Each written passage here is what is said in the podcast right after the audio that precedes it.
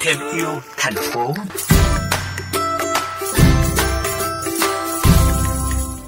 Thưa quý vị, chúng ta thường nhớ đến các con đường của Hà Nội, đặc biệt là các con đường cửa ngõ quan trọng trong giờ cao điểm với những đặc trưng như đông đúc, ngột ngạt, tắc đường, khói bụi. Nhưng ở thủ đô có một cung đường xanh dù ngột ngạt hay ùn tắc đến mấy vẫn mang lại sự thư giãn dễ chịu cho người tham gia giao thông.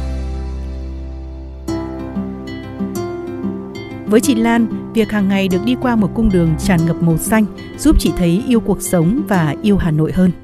Hà Nội cũng rất là hiếm có những cái cung đường như vậy. Mình rất là thích và đi qua thì lần nào cũng phải ngắm, cũng phải xem mà quan sát nó hàng ngày và thấy sự thay đổi của nó hàng ngày. Cung đường hiếm có của Hà Nội vừa được nhắc đến, đó chính là khu vực hầm chui Trung Hòa, đoạn Trần Duy Hưng, đại lộ Thăng Long, với hai bên tường bao được phủ kín bởi hàng cây dây leo xanh mướt. Chị Võ Kim Thu, trưởng phòng kế hoạch tổng hợp công ty công viên cây xanh Hà Nội cho biết. Ừ, hiện nay thì cái hệ thống mà cái cây ờ, dây leo tức là cái cây cúc tần Ấn Độ ấy, cũng mới triển khai thực hiện ở cái trục đường dưới hầm chui vành đai ba ờ, đại lộ Thăng Long thôi.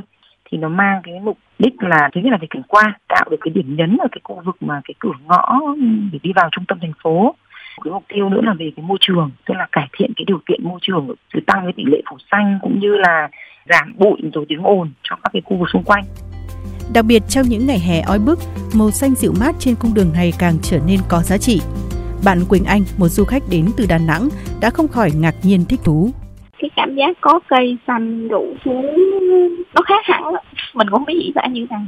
Thì mong là Hà Nội sẽ có nhiều hơn những con đường như vậy.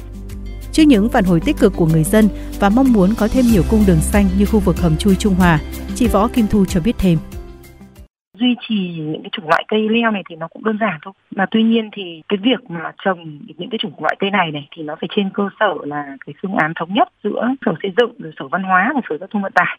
Để mà nhân rộng ra các khu vực khác ấy, thì sẽ phải có những cái nguyên tắc chung thứ nhất là an toàn giao thông cái thứ hai là an toàn về cái kết cấu hạ tầng và cái thứ ba là nó phải đảm bảo được cái điều kiện về mặt bằng thi công. Cái điều kiện để mà có thể là chăm sóc và duy trì lâu dài thì hiện nay thì trên địa bàn Hà Nội thì là cũng chưa có cái khu vực nào nó thích hợp để mình có thể nhân rộng được.